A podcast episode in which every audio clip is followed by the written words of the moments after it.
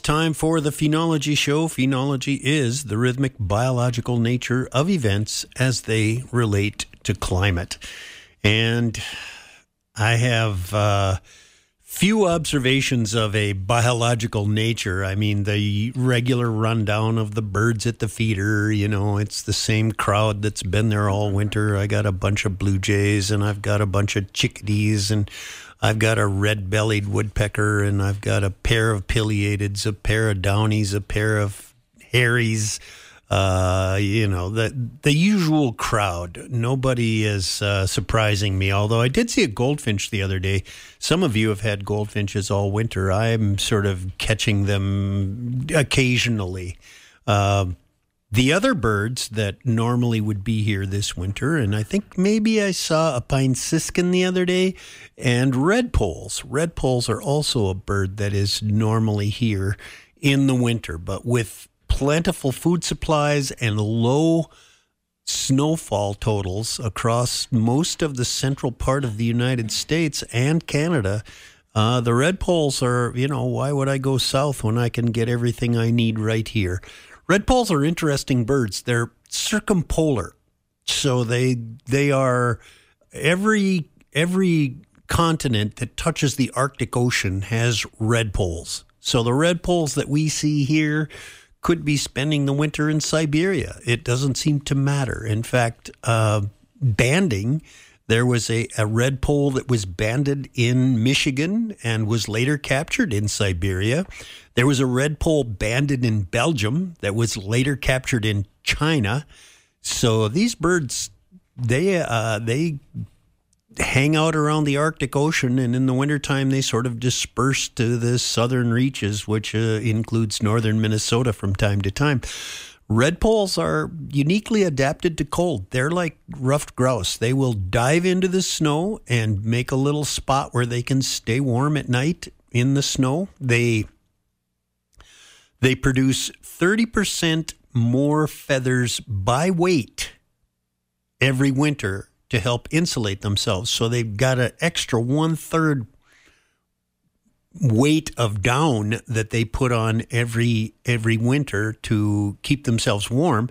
And they also have uh, an esophageal pouch a little pouch in their throat that they can fill with seeds. If they're in an area where they're collecting seeds uh, they can fill that pouch with seeds and that pouch will hold a quarter of their daily needs.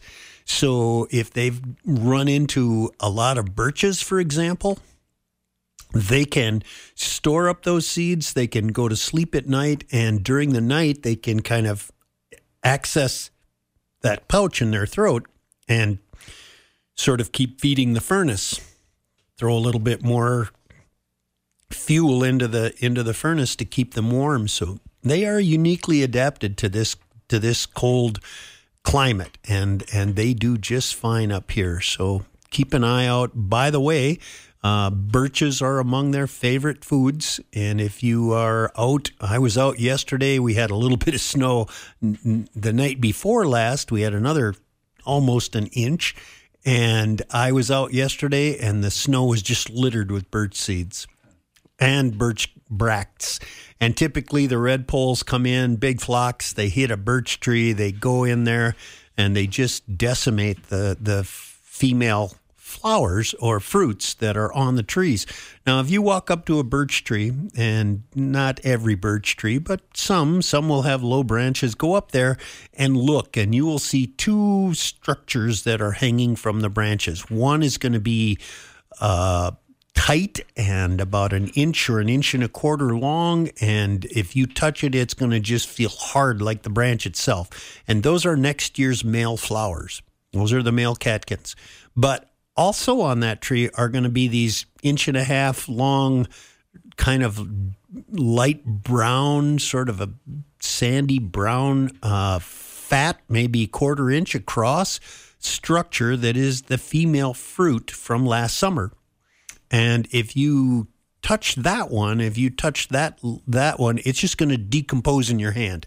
It's just going to be, and you'll have a handful of bracts and seeds and uh, the redpolls really, really pile into those and really eat them up. So if you've got a birch in your yard, walk out, take a look. If you find one of those big fat female fruits, just rub it a little bit with your fingers and it'll disintegrate in your hands and you'll be planting more birch trees. The other thing that comes along this time of year, I have not heard it yet this year, which is a little bit strange, but I'm expecting to hear it soon, and that is the call of the great horned owl. This is the time of year when the great horned owls begin to nest. I checked my records. I have 110 notes about great horned owls over the years. Most of those notes run from November to April, although there are some summertime calling heard among the great horned owls, and most of that was in uh, either in April or in in uh, June, but uh, very little compared to the number of notes that happened between November and April. And uh, just to give you an idea, um, since 2000, uh, January 1st in 01, these are all winter choruses. And what typically happens is the male and the female start to call back and forth and their call is deep, though the male's is deeper and the female is a little bit higher. If you're lucky enough to hear two of them calling back and forth, you'll detect that one of them is slightly deeper than the other. And the call is sort of a whoo, whoo, whoo, whoo. So there's a whoo and then a, a stutter, a, a whoo, whoo, and then whoo, whoo. So uh, if you're hearing that, listen if one of them's a little bit elevated, a little higher note, uh, possibly a male and female chatting back and forth. Um, last year, January 3rd, uh, two years ago, January 17th, uh, three years ago, January 1st, in 2020, January 30th, uh, December 6th in 19, December 20 or January 29th and 17, January 27th and 15, January 11th and 14. You get the idea.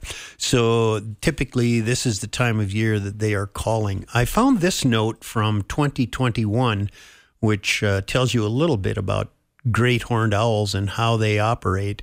Um, Here's what I wrote in my notes that day. A cottontail rabbit, minus its head, showed up stashed under an old door leaning against the abandoned outhouse. My first impression was that the owl had made the kill and the weasel that lives in the outhouse had appropriated it. Two days later, I noticed that fully half of the remaining carcass was gone and there were no scraps.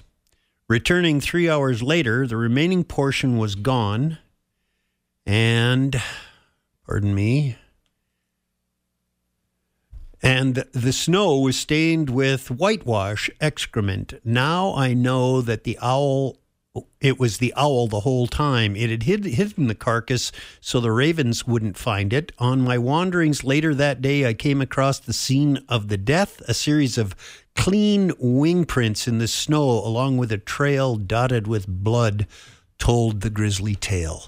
Uh, great horned owls are great hunters. They are uh, the tigers of the air. Ben Franklin wanted, uh, well, he wanted the turkey to be the um, the bird uh, that represented the United States uh, as opposed to the bald eagle.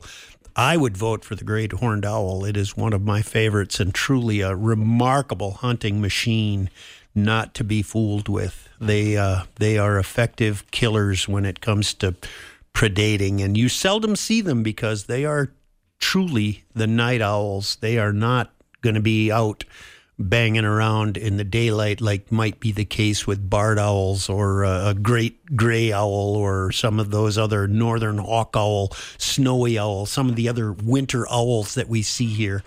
They, a lot of those owls spend their lives up above the Arctic Circle, and fully three months of their life is spent in total daylight. So they are not averse to hunting in the daylight but not the great horned owls. They are absolutely night hunters.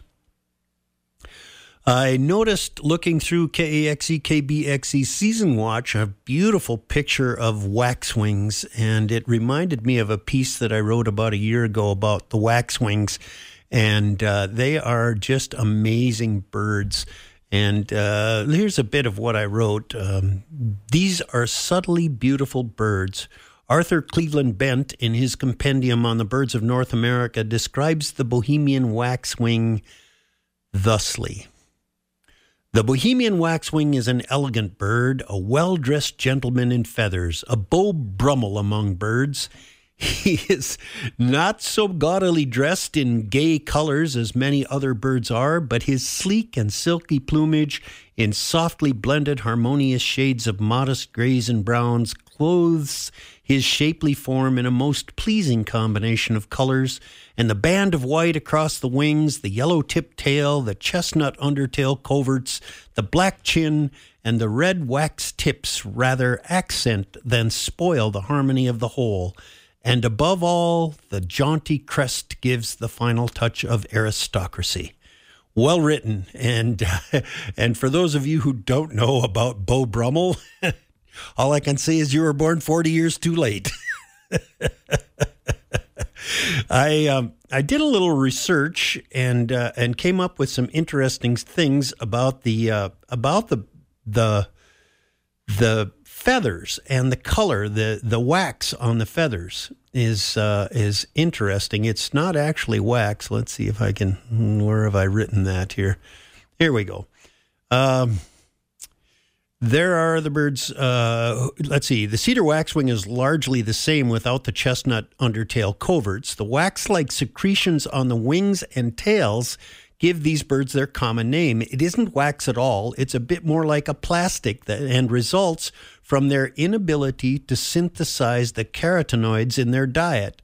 There are other birds whose feathers are colored as a result of this same inability but the waxwings are the only ones that produce these droplets of color. They excrete, excrete these chemicals on the central shaft of the feathers of the tail and the secondary feathers of the wing. Younger birds will have smaller and fewer of these secretions, and pair bonding appears to happen between birds of similar ages. Close examination of pairs indicate a similar amount of waxy secretion between paired birds. So, a little bit about the uh, about the cedar waxwings and the Bohemian waxwings that you may be lucky enough to have around your house. I hope that is the case. That's the Phenology Show for this week. As always, if you have observations or comments you'd like to share, we'd love to hear from you.